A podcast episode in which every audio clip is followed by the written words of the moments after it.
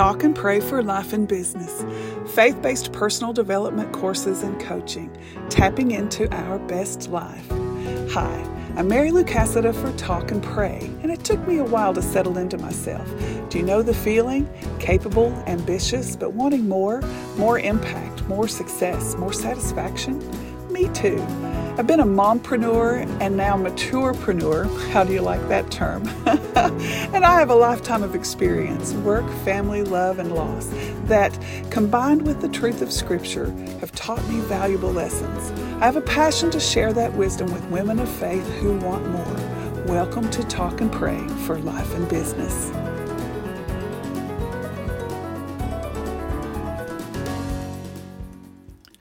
Take a knee, any knee, Today I had an hour of physical therapy. I've been having pain in my gluteus maximus, posterior end, derriere. You get the picture. And that pain radiates down my leg. Sitting at a desk seems to make it worse. Pretty bad for a person who sits at a desk for hours at a time. After the pain intensified in degree and in frequency, I figured I should probably do something about it. I thought about going to a chiropractor that a good friend recommended. There are mixed reviews of that particular field, uh, but the pain had gotten bad enough that I was willing to try it, even with well meaning caveats ringing in my head. But then I also realized I hadn't gotten assertive enough with my family physician. Kinda hard to do if you only see her every six to ten months for a quickie look see and a meds refill. In my earlier consultations with her, she'd suggested my pain was age and osteoarthritis related, which probably hurt my ego more than I'm willing to admit. So I asked if we could just at least take a cursory look and not assume it's because I'm getting older. X rays revealed some degenerative damage. Translation age. Isn't that nice? But my pain in the pictures indicated something else might be going on, so we made appointments for physical therapy. My therapist examined me, poked and prodded a bit, and told me it's not a bone issue or an arthritis issue. It's a hamstring thing. Where the hamstring muscles attach to the joint, there's major inflammation. So we got to get that muscle strengthened and stretched to relieve the mess of inflammation I've gotten it in with inattention. This is not my first foray into physical therapy. Years ago, in an auto accident, I crushed my patella. That's your kneecap for anyone who isn't a doctor, a nurse, an athlete, an accident victim, a klutz like me, a person in the mafia, or the mother of any of the above. And after an unsuccessful surgery to try and piece the thing back together, the surgeon ended up removing the crushed bits and pulling the tendon down to accommodate the half of a kneecap I have left. Our insurance didn't cover physical therapy in those days, so the doc offered up a few pages of exercise diagrams, told me good luck, and told his intern that most people who do therapy on their own never succeed. Be prepared, he told me. You'll probably never get full range of motion. We'll see how you're doing in a few weeks. First of all, do you know what happens when you tell a determined person they'll never do something? I've got enough natural rebellion in me that when you tell me you'll never, well, I think to myself, hide and watch, Missy, hide and watch. I made it my mission to push, push, push. Literally, one of the exercises was done while sitting at my desk, pushing the knee forward as far as I could push it over and over. Hide and watch. Second of all, never underestimate a good why. If your why is clear, the how is just details.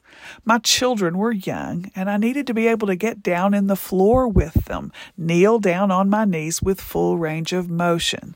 So I started working on that knee, stretching the tendons, elongating the muscle to make up for the missing patella. My why was set in my mind. Little by little, the degree of bend in my knee indicated progress. At my first checkup after being released to physical therapy, I had gained movement up to 60 degrees. The next appointment a few weeks later, 90 degrees. Think right angle, a perfect L of upper and lower leg. And finally, At my last visit to the surgeon's office for follow up, I could move the knee 115 degrees, full range of motion. My children weren't the only reason I needed to kneel. How else would I find socks under the bed, or macaroni under the table, or if I were trying to be spiritual, I might tell you I needed to be able to kneel and pray. In the Gospels, people knelt before Jesus a man with leprosy, a synagogue leader whose daughter had died, a Canaanite woman whose daughter was demon possessed, and a man whose son had seizures and the soldiers who stripped him and crowned him with thorns and mocked him before they led him away to be crucified also knelt before him. In Ephesians, the Apostle Paul writes, For this reason I kneel before the Father. Ephesians 3, verse 14. As I read this verse, I wonder what Paul's why was. What were the reasons Paul was kneeling in prayer? I found seven reasons for Paul's getting on his knees to pray. Number one, Paul was praying because of who he was. Back in verse 7 of Ephesians 3, Paul says, I became a servant of this gospel. He clearly understood who he was in the kingdom. When you are a servant of the gospel, regular communication with the master is a high priority. God has created all of us uniquely with our own identity, but like Paul, if we follow Jesus, we are servants, and Jesus is our Lord and Master. Prayer is as necessary as breathing if we're to be effective in the role He has for us in His kingdom. Paul, as a servant, got his marching orders by communicating with the Master. Number two, Paul prayed because of the gift he had been given. I became a servant of this gospel by the gift of God's grace. Also, verse 7. Grace is a favorite topic in all of Paul's writings. He said earlier in his letter to the Ephesians that God raised us up with Christ in order to show the incomparable riches of his grace. And now you who were once far away have been brought near by the blood of Christ. Chapter 2, verses 7 and 13.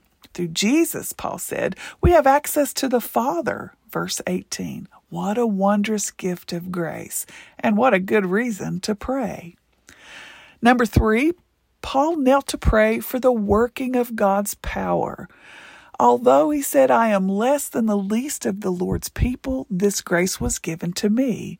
Paul realized he needed the power of God to be and to do all that God asked him to be and do. Number four, not only was Paul a servant of the gospel, but his identity was apostle to the Gentiles. He, a Jew of Jews, trained to be a religious leader among his people, was called by God to preach to the Gentiles the boundless riches of Christ and to make plain that this was what God planned all along. Paul prayed for the people that God called him to make known the manifold wisdom of heaven, verses 8 through 10.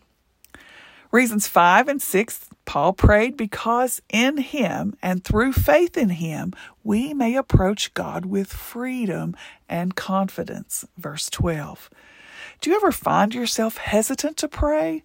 There are times I feel unworthy, condemned, a debtor to a creator for whom I can never measure up. I have to remind myself that such thoughts are from the one who steals my freedom, kills my confidence, and destroys my intimacy with Jesus. He is a liar. Have you ever noticed that it takes no faith to believe the lies we speak and the enemy speaks to us? We swallow them whole. Agreeing with God for freedom and confidence takes faith. No wonder Paul prayed. He wrote, There is now no condemnation for those who are in Christ Jesus, and nothing can separate me from the love of Christ. Romans chapter 8, verses 1 and 38 through 39. His prayer for the Ephesians is that they grasp how wide and long and high and deep is the love of Christ. Number seven, I ask you, Paul wrote in verse 13, not to be discouraged. He prayed because he knew his friends in Ephesus might be struggling with his difficulties. My sufferings, Paul wrote, are your glory. When your why is clear, the how becomes academic. Just like my knee, which even as I advance in age, I still have full range of motion. Doing the therapy, putting in the work to make it function so that I could play with my kids and clean under my bed, and yes, even pray was made easier because I understood why I was doing it. I quipped to a friend this past week that I'm no prayer warrior. I'm not the gal that Jesus wakes up in the middle of the night to get on her knees and pray, I said. As I read Paul's prayer for the Ephesians and see his reasons, I realize that my why hasn't been strong enough. When the why is clear, the how is easy. As I've been coaching people and writing podcasts, preparing for a series of mastermind meetings, my prayer life has become fuller by necessity. Like Paul, my why is the one I serve, the ones God's called me to steward, the ones He's called me to communicate the riches of His grace and the manifold wisdom of God. None of these would be possible without the working of His power that Paul mentions not once, not twice, but four times in chapter 3 of Ephesians. What are your reasons for praying? Are they compelling enough to bring you to your knees? The psalmist wrote, Come, let us bow down in worship. Let us kneel before the Lord our Maker. Psalm 95 6.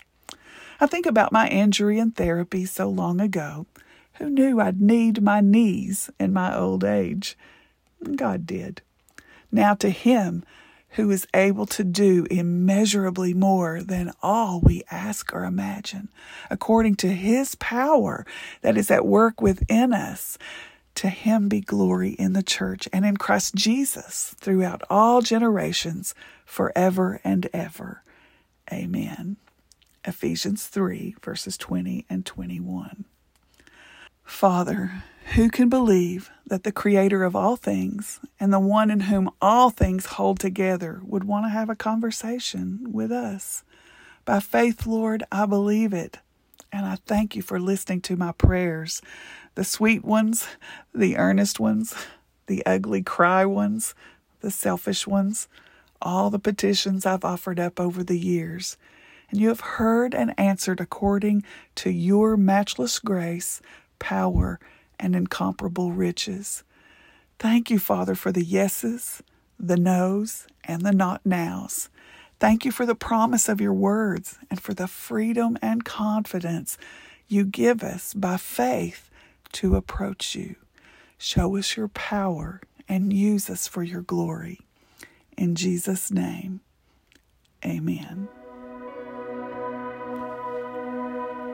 Thank you for listening to Talk and Pray for Life and Business. To learn more about the podcast and to get today's transcript, notes, and other content, go to talkandpray.us slash podcast. Join me every Tuesday for more Talk and Pray. Be sure to subscribe wherever you listen to your favorite podcasts and leave a positive review if you'd like to hear more content like this.